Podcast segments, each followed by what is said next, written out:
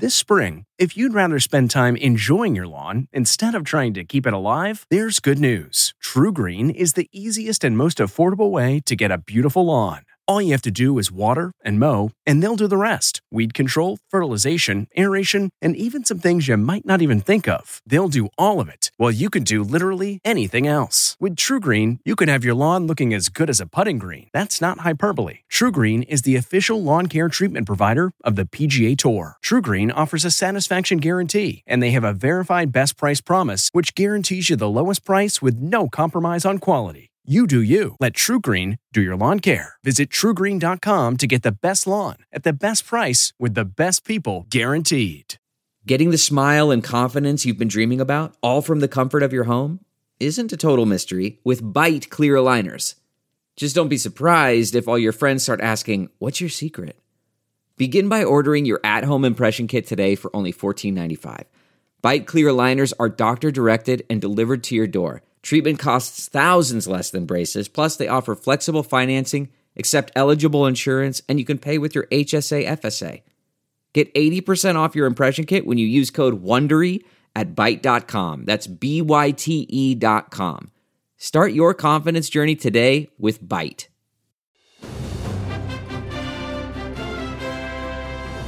I'm Margaret Brennan in Washington, and this week on Face the Nation, as the president declares a national emergency over the coronavirus, we'll take a special look at the two areas Americans are most concerned about, the health and economic risks posed by the disease. As the COVID-19 pandemic takes hold across the country, the nation's top expert on virus, Dr. Anthony Fauci of the National Institutes of Health, will be here. Former FDA Commissioner Scott Gottlieb will also join us. And then we'll turn to the impact on our now uncertain economy as Americans struggle to adjust to the new reality. Is a recession ahead? Will the stock market recover? How will the hard-hit airline industry cope with new travel restrictions and more Americans staying home? We'll talk with White House economic advisor Larry Kudlow and also the head of Bank of America, Brian Moynihan. First, an update on the virus and its toll. In the U.S., 49 states and the District of Columbia have reported over 3,000 cases of coronavirus. The death toll stands at least at 60. Globally, at least 142 countries have reported over 156,000 cases, with the international death toll now at over 5,800. And there are now travel restrictions on non-Americans coming into the U.S. from 28 European countries, including new restrictions on incoming travel from the UK and Ireland that will go into effect Monday night. We begin with three reports from around the world. First up, White House correspondent Paula Reed. Paula? Good morning, Margaret. This is a critical moment for the Trump administration, but one that has been marred by mixed messages and missed opportunities to prepare and make tests widely available. After days of saying he didn't need one, President Trump revealed that he has been tested for coronavirus. The White House revealed yesterday that the president has tested negative for coronavirus after coming in close contact with at least two foreign officials who have tested positive. I decided I should, based on the press conference yesterday. People were asking, did I take the test? But Friday night, when the president says he was tested, the White House released a memo from his physician insisting testing for COVID-19 is not currently indicated. It's the latest in a series of mixed messages from the administration as it continues to defy its own guidance on shaking hands. Because it almost becomes a habit. And social distancing. But on Saturday, members of the press had their temperatures checked before attending a presidential briefing.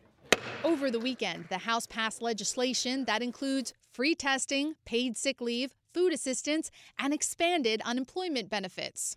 But no cost estimate has been provided for the bill, which now heads to the Senate. The president has also declared a national emergency, freeing up to $50 billion to combat the outbreak.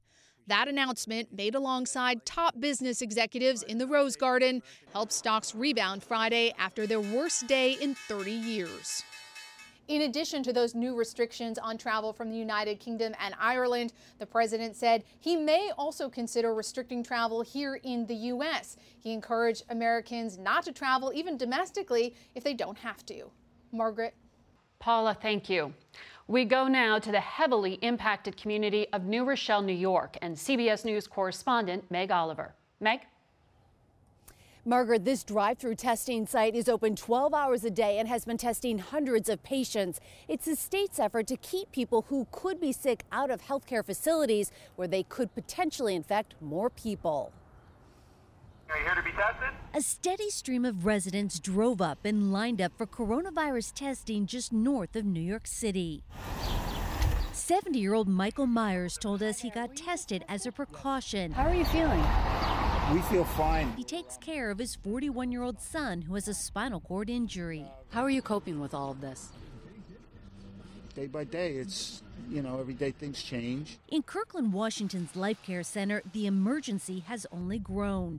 The number of positive cases jumped to 47 more employees at the center Friday night. Hospitals are racing to respond, setting up triage and evaluating how many patients they could handle if there's an onslaught of new cases. We would get them right into the back to be treated right away without a second thought.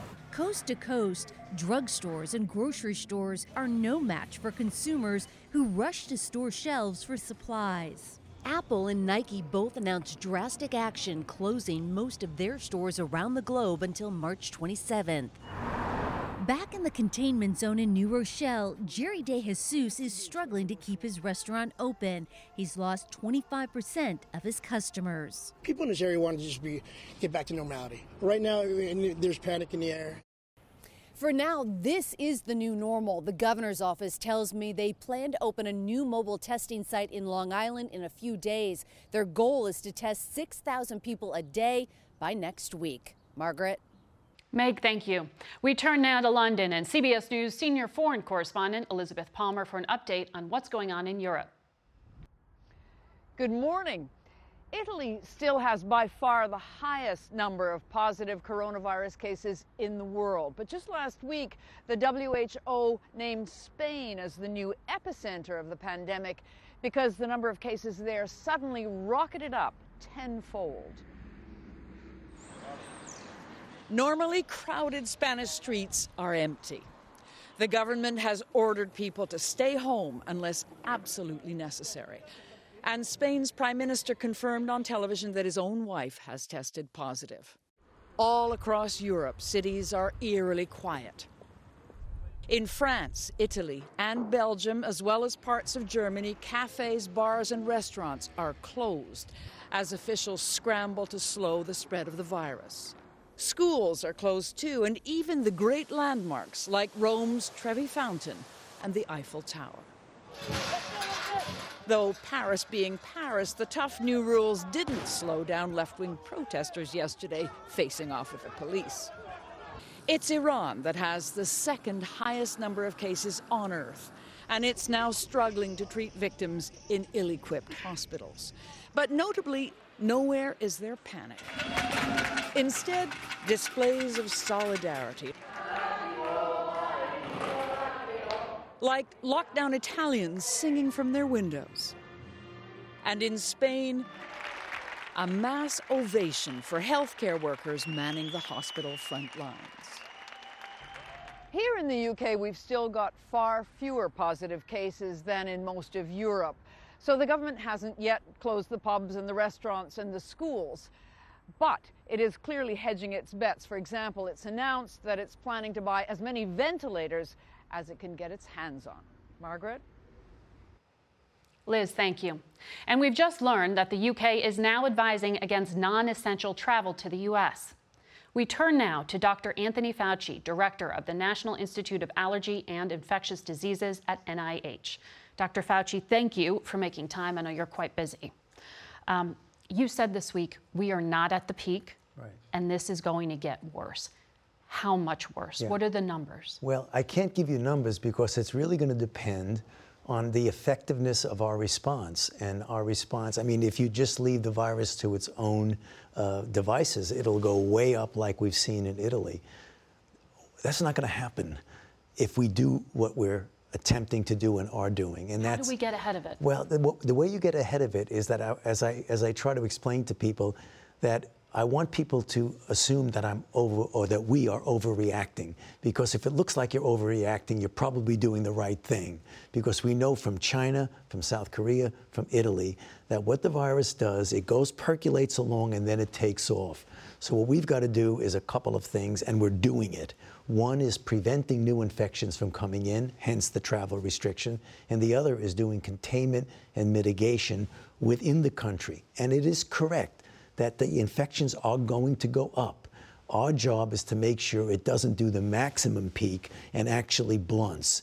Within that blunt, there will be many new infections. We want to make sure we don't get to that really bad peak. And Americans' lives have changed dramatically in the week we just went through, and they're going to continue to change. People aren't supposed to be visiting nursing homes. Right. People are being told to work from home. Schools are shutting down. Give us the reality check, though. What is the mortality rate and what is the recovery rate? Right. Well, the issue is, if you look historically, right now in the United States we're collecting data. It looks similar to what we've seen in some other places. If you look at the totality, China dominated that previously. The mortality was about 3%. Okay, that's quite high for any kind of respiratory disease.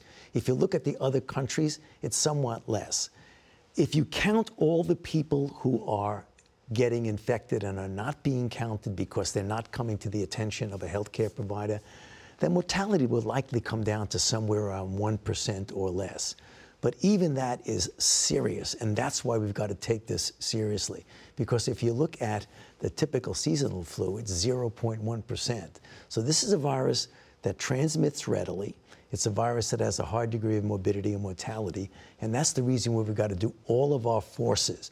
Now, if you look at the recovery rate is minus what the mortality is. So if the mortality is 1%, it's 99% recovery rate. If the mortality is even less, overwhelmingly more people recover from this than get into serious trouble. There's no doubt about that.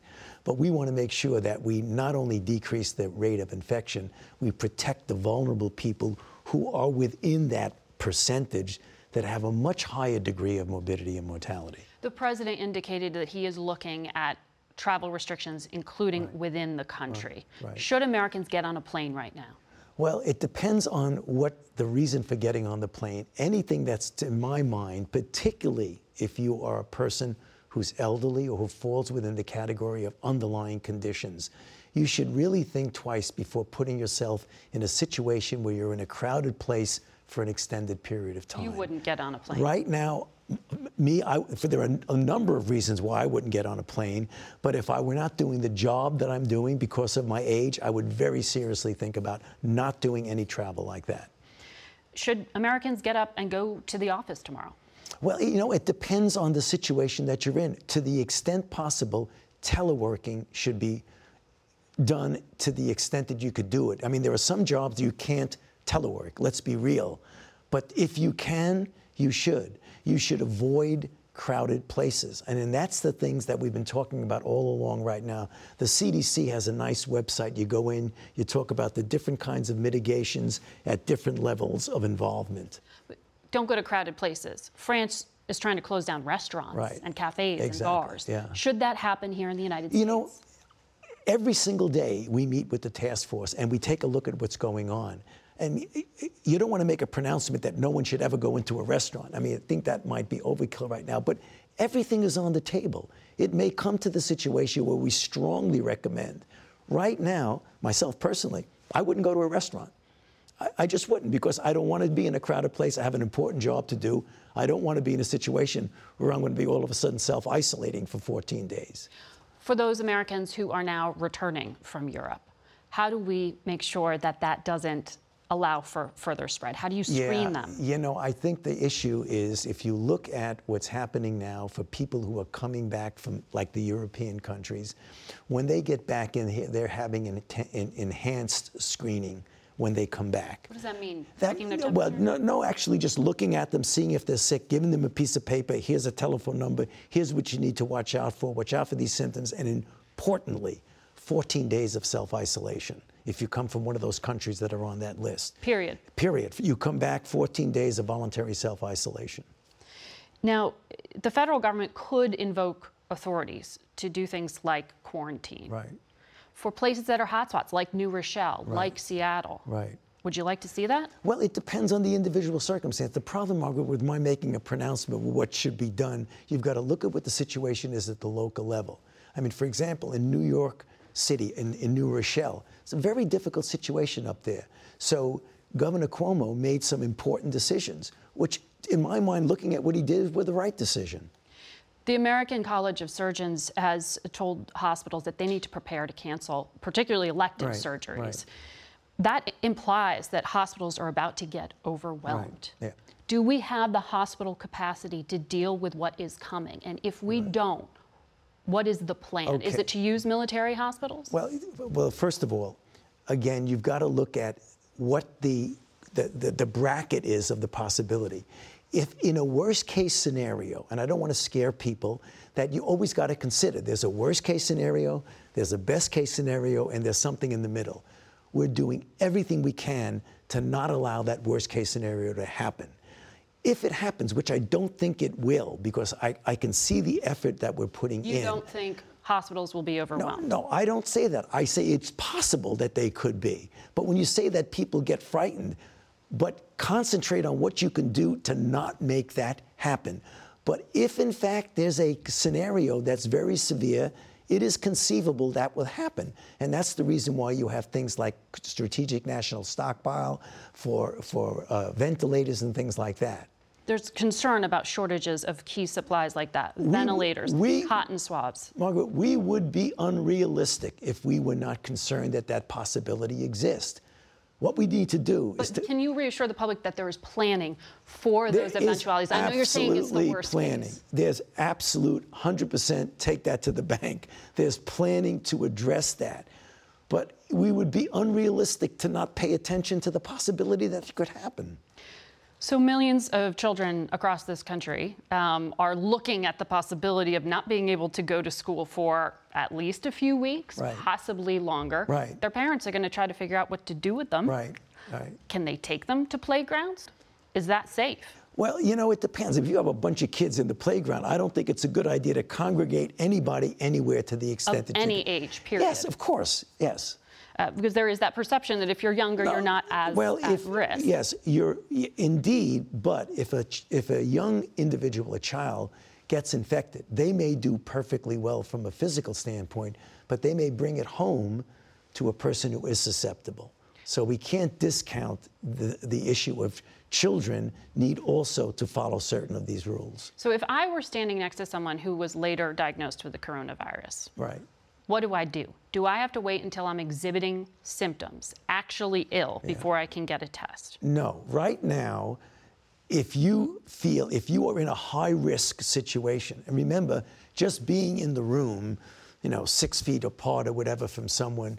Having dinner, shaking hands. Well, see, dinner's different. It depends. If you're having dinner for multiple hours with someone who has symptoms and finds out that that person is sick, that puts you in a higher risk. That's something that you really need to essentially hunker down, get a physician, call them up, get instructions of what to do. If you walk into a room and you find out 3 days later that somebody in that room was infected and was asymptomatic when they were infected, your risk is very low, very low. And in the circumstance, I need that test. When will it be available? I know you made the point. It's not just shipping them out, it's getting them operational. Exactly. How long before that happens? I would hope, based on what we've heard from the CEOs of the companies that are now getting involved, that they're going to be getting those tests out there in an easy way, not only to be out there, but to actually get them. Quite soon. They're talking within several days to a week to start to see it rev up.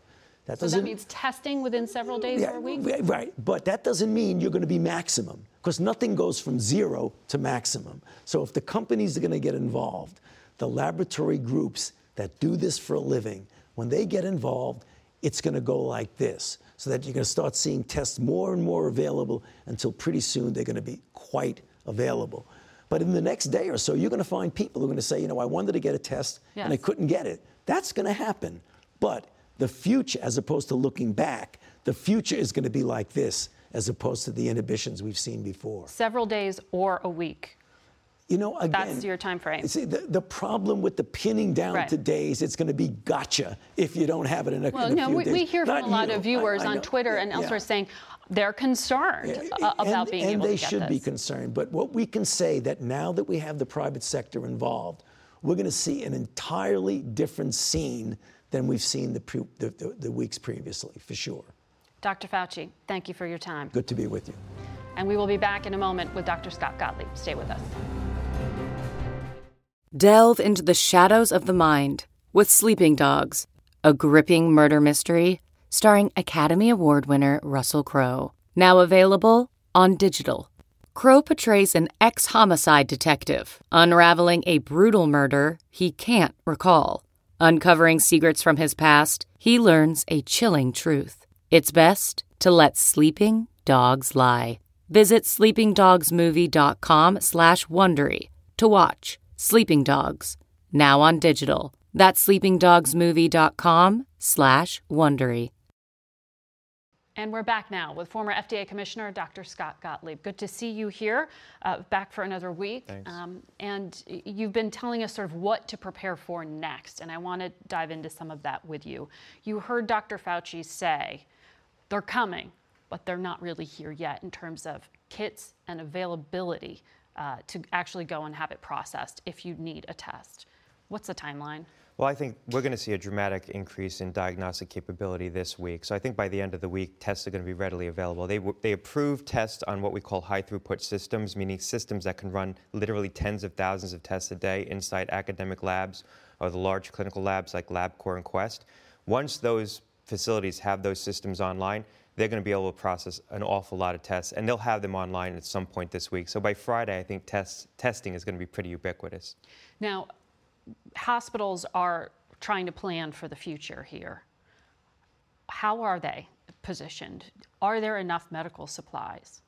Not if we have a Wuhan-style outbreak in a major city or multiple cities, which is my concern, that we can have outbreaks of that proportion in multiple U.S. cities. If you look at Wuhan, at the Wuhan-style. You're saying the numbers that we are seeing and have seen in China. Right, in a major U.S. city. Remember, Wuhan was the size of New York City. At the peak of that epidemic, they hospitalized about 20,000 people.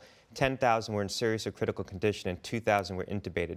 To give you a basis of comparison, New York State, the entire state, has 50,000 hospital beds and about 3,000 critical care beds, and about 20,000 of those beds are in New York City. So if we have a Wuhan-style outbreak in New York City, that's going to overwhelm the system. So they need to be building surge capacity right now in anticipation of that possibility. Now, there's ways to avert it, but that's the risk that we face right now. Tens of thousands. Well, we'll certainly hit tens of thousands of cases in the U.S. Hopefully, we won't hit hundreds of thousands of cases. But right now, if you look at some of the good research out of the Hutch by Trevor Bedford and others, they're saying that there's probably 10 to 40,000 cases right now distributed across the U.S. I think the risk that we have in the U.S. is we're a much more mobile population. China was able to confine their epidemic largely to Wuhan. The risk here is that we have multiple cities that are seeded right now, and so we'll have multiple Wuhans. That's the bad case scenario. Multiple Wuhans is an incredible thing to say. The Pentagon came out and put travel restrictions on U.S. troops traveling domestically. They can do something like that. Right. Do you expect to see other government agencies, and should Americans be expected to essentially be on lockdown? Look, there's no question that the steps we're taking right now is changing the course of this epidemic. We're already impacting this, but I think we need to do much more. And so steps like banning government employees from non-essential travel or state employees, that will have an additional impact. We need to be doing all of these things, leaning very hard into this. The best case scenario is we look back a month from now and we say to ourselves, wow, we overreacted. You want to be in a position, and Dr. Fauci made this point as well, you want to be in a position to say, we overreacted, it wasn't as bad as we thought it was going to be, but this is a once-in-a-generation pathogen. We have never seen anything like this before in modern times. This is going to be historic right now. So should cities like Seattle and New Rochelle that are hotspots be on lockdown? I don't think we can quarantine a U.S. city and lock it down and deny people their liberty in this country. I think what we can do is slow economic activity to a point where people have no place to go. If you close the theaters and you close the restaurants, you close large gatherings, you tell people not to have dinner parties, you tell businesses to have non-essential workers telework, people stay home. There's no place to go. I think that's the solution in the United States, not to put a city on lockdown. I don't think we're going to get there. We might. I hope not. Is what New York State doing a model for the rest of the country? I think Andrew Cuomo has been leading very far ahead. I think he's been very aggressive and doing a good job. I'm concerned that the city hasn't closed public schools. Private schools are closed, public schools are not. Yeah. And you do start to worry that people's ability to protect themselves is going to break along socioeconomic lines, where lower-income Americans will not have the same opportunities that middle-wage and higher-wage earners will, because they can telework, they send their kids to private school, they're in suburban districts that close. That's got to be a concern. And we will talk about that ahead with Larry Kudlow and others. But I want to take a quick break and come back on the health risks, more conversation with Dr. Scott Gottlieb, and some of your questions answered ahead. Stay with us. For more information on what you can do to stay safe during the coronavirus crisis, please go to our website, facethenation.com, or check with the CDC. Coming up, more on the health risks of coronavirus, plus a look at its impact on the economy. Stay with us.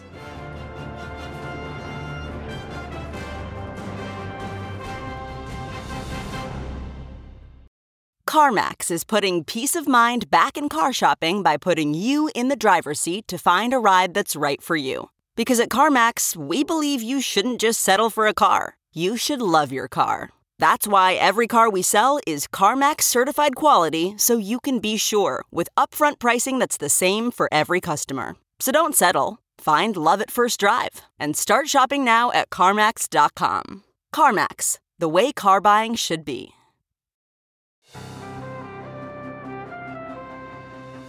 Welcome back to Face the Nation. We are back now with more from the former head of the FDA, Dr. Scott Gottlieb, and then we will take a look at the economic impact of the coronavirus crisis, as lives across this country have changed in the course of this week. Doctor, we were talking about hospitals being basically able to help people if they get the virus or anything else. Are they going to be overwhelmed?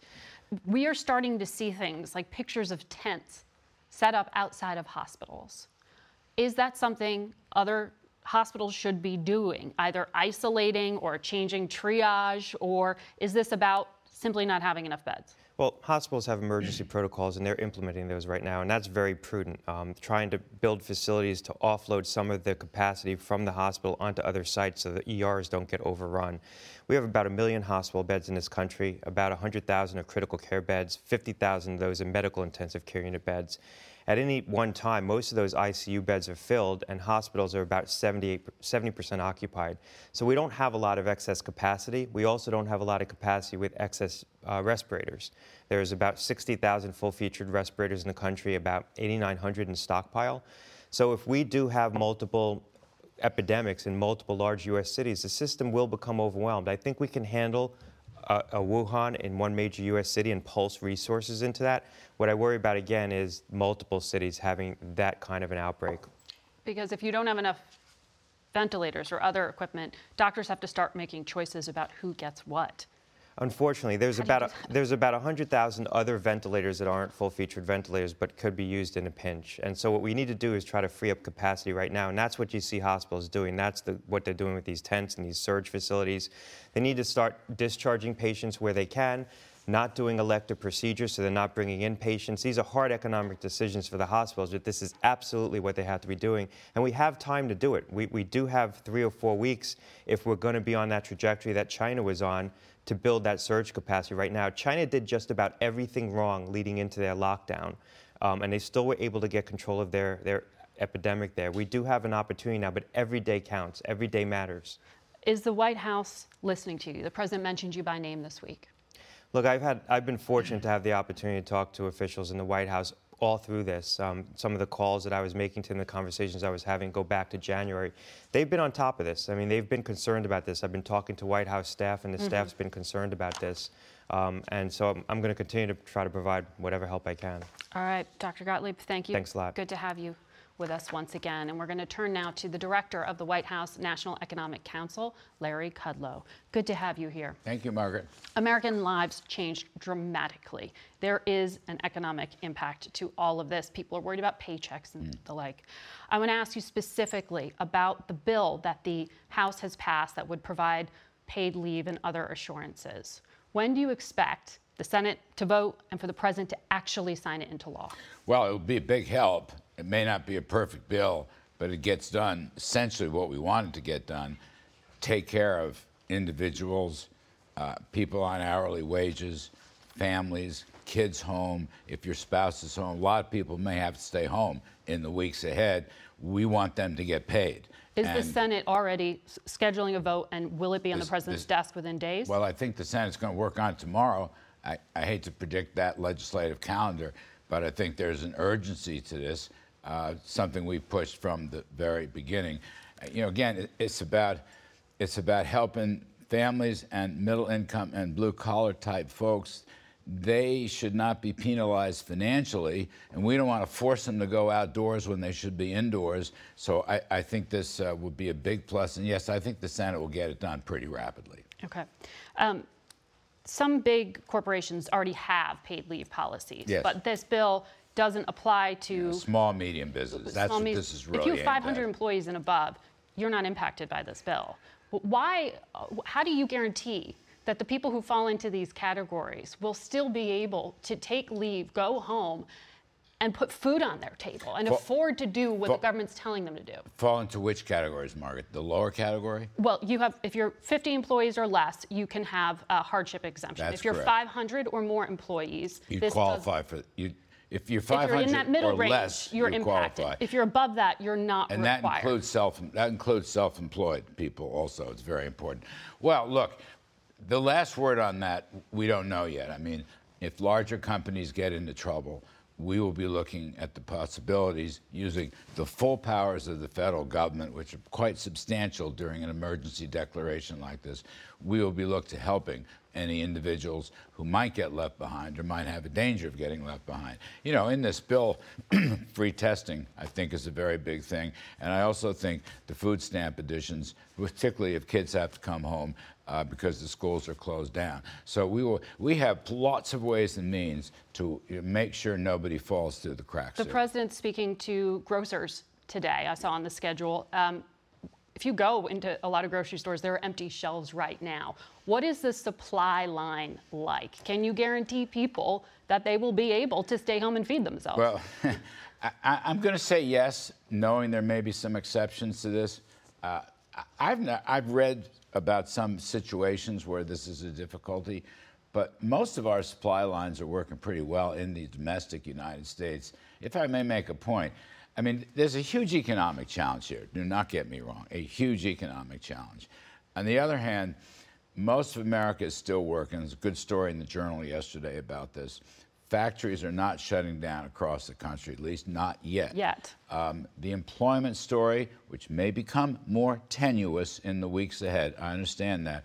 Nonetheless, a lot of CEOs I talk to, they're doing everything they can. I just talked to somebody, CEO of a big car company, not to lay off anybody. Do you have projections on possible layoffs? What is the White House preparing for? I'm not going to put numbers out this morning. I will just say we're looking at everything right now as best we can. You know, so much of this, because of the unusual nature of this virus, so much of this is new. It's very hard to model stuff you don't have much experience with. We're going, my view, we go day by day, fact by fact, report by report, phone call by phone call. But I do want to make this point. Across the board, in order to assist, I call it fiscal assistance, in order to assist individuals and families in small business, we put on the board $400 billion already. And that includes the paid family leave that you're talking about before. It also includes small business assistance, a very large significant sum. It also includes deferred tax payments with no interest penalties. What about the travel-related industries? Are you looking at a bailout for airlines, like loan guarantees? Before I get to the bailout, I also want to mention some other important areas here. President is going to, by executive order, I reckon, we will defer the interest on student loans for the rest of the year. Also, because of the mishmash between Saudi Arabia and Russia, who want to put our energy people out of business, they never will, we are purchasing 75 million barrels from the Strategic Petroleum Reserve. But you said, I just want to clarify, you used the word bailout. No, I did not. What is it that you were preparing to do for the travel-related industries? Is it loan guarantees? Can airlines plan on that? It could be. Look, we're talking to the airlines. Treasury Secretary Mnuchin's deeply involved. We talk every day. Yeah. We're going to go up to the Hill this week. We will have a number of new proposals with respect to the airlines. We've got issues on cruise ships. We've got issues on the whole leisure story. But I just feel, look, this is a story that will be very challenging in the short run. But, Margaret, this is not a story of years. This is a story of weeks and months. Okay. We come in strong economies by all accounts. Yes. And I think by the end of this year, we will be back to a strong economy. But we're taking these fiscal assistance measures just to make sure. And please, I don't want to leave out, the president strongly supports the payroll tax holiday, which would be enormous benefit to middle class and blue collar workers. We'll have to see. We'll look for you to put that to Congress. It's not in the current bill. We have to leave it there. When we come back, the CEO of Bank of America, Brian Moynihan, will join us. Okay, picture this. It's Friday afternoon when a thought hits you. I can spend another weekend doing the same old whatever, or I can hop into my all-new Hyundai Santa Fe and hit the road. With available H-Track all-wheel drive and three-row seating, my whole family can head deep into the wild. Conquer the weekend in the all-new Hyundai Santa Fe. Visit HyundaiUSA.com or call 562-314-4603 for more details. Hyundai, there's joy in every journey. And we're back with the head of America's second largest bank, Bank of America CEO Brian Moynihan.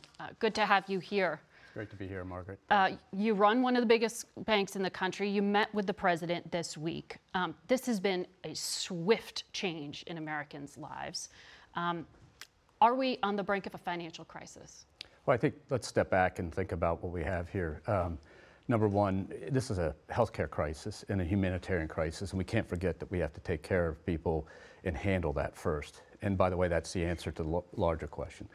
And I think I'd think about three things. This is a war. We're in a war to contain this virus. The interesting thing is everybody has the same common enemy across the whole world. So the question of how we do that as employers, as private sector, public sector, everybody is key, and so we have to drive that. The second thing, going to your question, the banking industry is, the bank industry comes in with capital liquidity that is so different than the last crisis.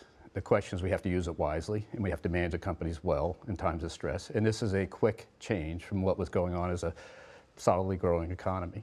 And the third thing is, as a company, we have to take care of our own. So our teammates and our customers and clients, we have to continue to provide the services we do. We're 4,300 branches open every day. The markets are trading every day.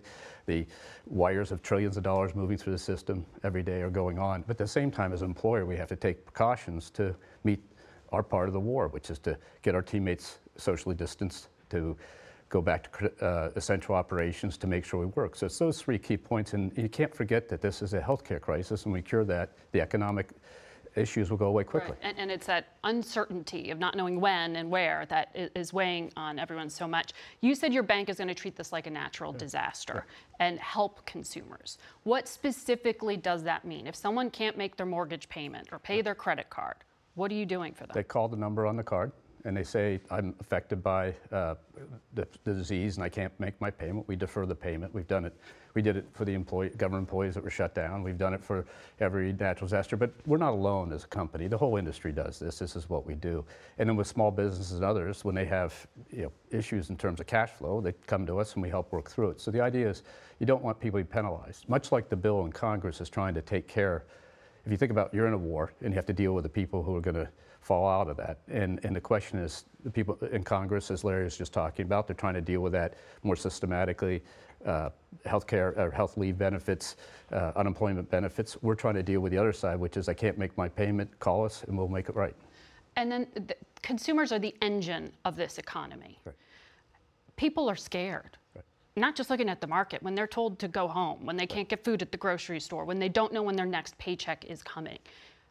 How is it that you can be confident the economy is going to come back when we don't know when this is going to end? We don't know how many jobs are going to be lost. Well, there's some interesting things to think about. One is what's really going on as of today. So we see the data of consumer spending and on things and goods and services, and we watch it every day. And the aggregate number year over year is still up 10% plus. Now.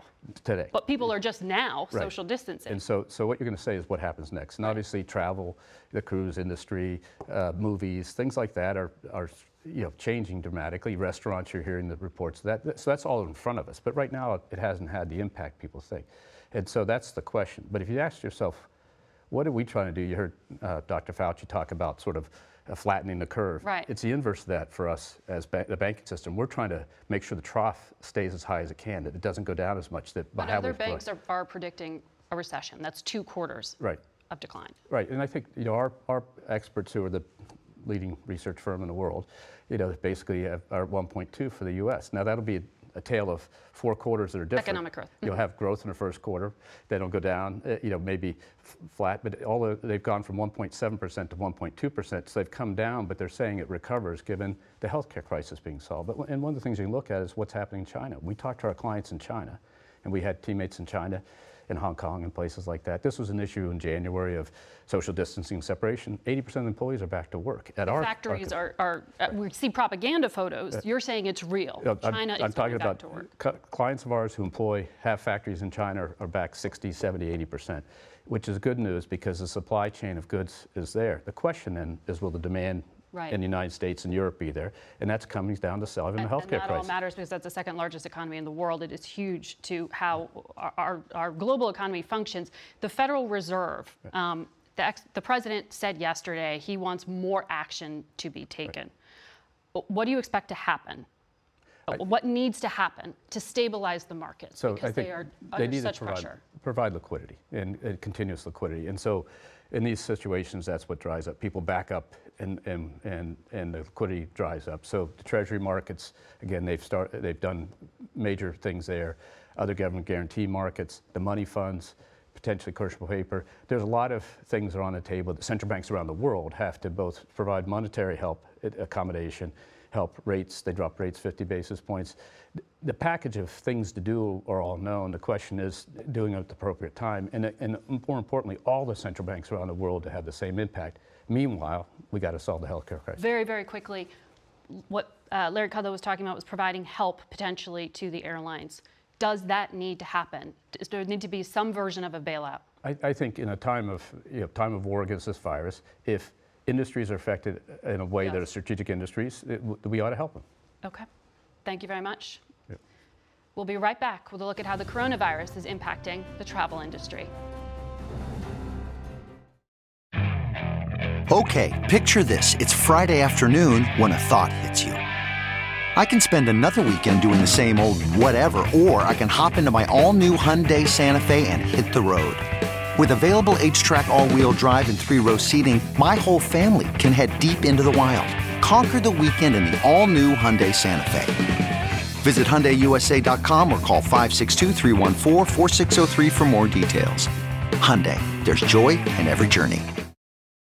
One of many industries taking a hit from the coronavirus crisis is the travel industry. So there is no better reporter to turn to than our own Chris Van Cleve. He is CBS News' transportation correspondent. Good morning to you, Chris. Good morning. Overnight, we saw these incredible photos of lines, people packed into airports in Chicago. There were some in Texas. These are the kind of crowds we're supposed to be avoiding. What is behind this? Why is this happening? This was at the customs area at least 2 airports, Chicago and Dallas. And this, I think, came from the rush of people coming back from Europe. The new travel restrictions have gone into effect there. The UK restrictions are going to go into effect Monday night. And some of this had to do, we're hearing, with a new form, a new health form that people have to fill out that was rushed into use and didn't necessarily get on the airplanes. Normally you would fill out the form as you're inbound. That didn't happen. Plus you have the health screenings, which is basically a temperature check, but that adds about a minute a person. So between the form that no one knew about, that they got handed at some point, and this temperature check, it caused substantial backups. It raises questions about the staffing and what was Customs and Border Protection prepared for the number of people that are going to be impacted when you put in a travel restriction to most of Europe. And when it comes to those travel restrictions, the president from the podium at the White House yesterday said they were looking at domestic travel restrictions. What are they looking at? you know, I think right now it's probably a case-by-case situation. This has escalated very quickly. On Thursday, the president was asked about domestic travel restrictions, and he said, hasn't been something we talked about but wouldn't rule it out, sort of referencing hotspots like New Rochelle and Seattle. By Friday, the Treasury Secretary said he'd fly to Los Angeles if he could and that it's safe to travel domestically.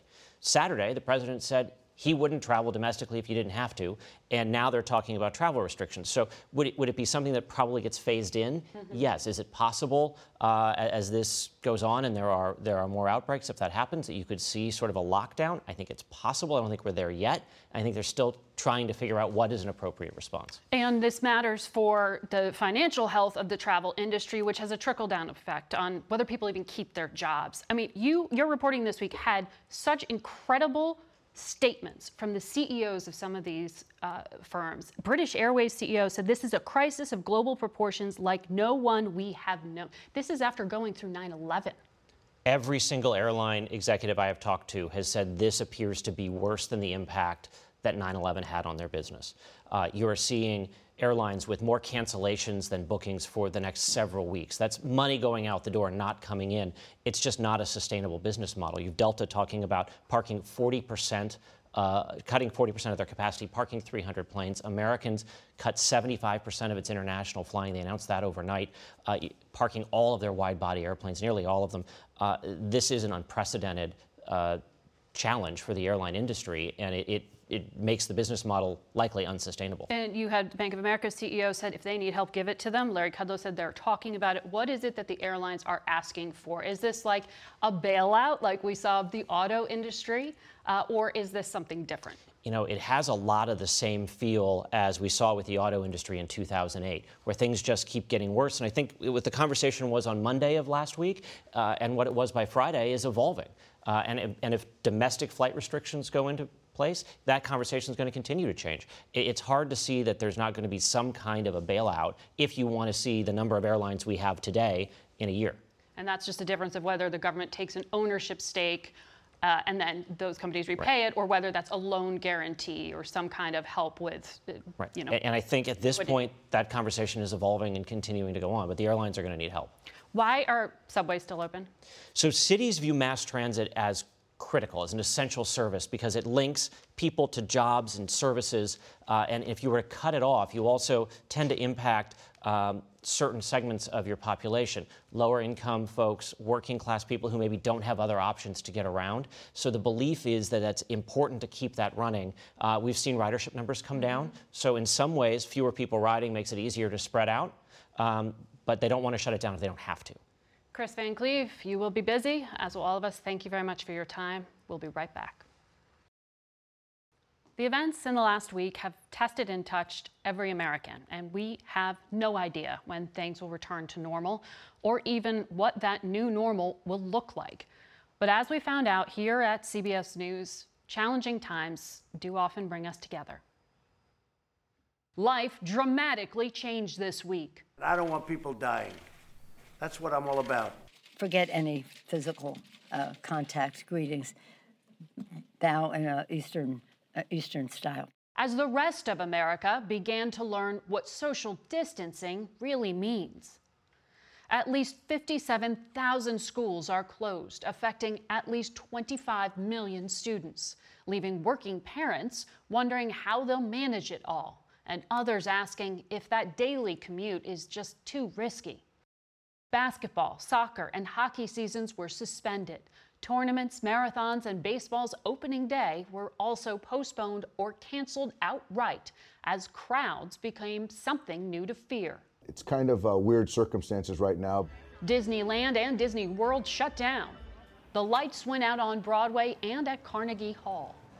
The president has called for a national day of prayer, but many churches are closed.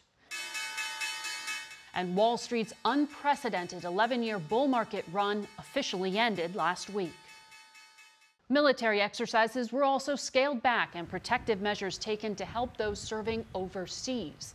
Those on the front lines at home, the doctors, nurses, and first responders, continued to show up and serve, as did the journalists who need to keep the public informed.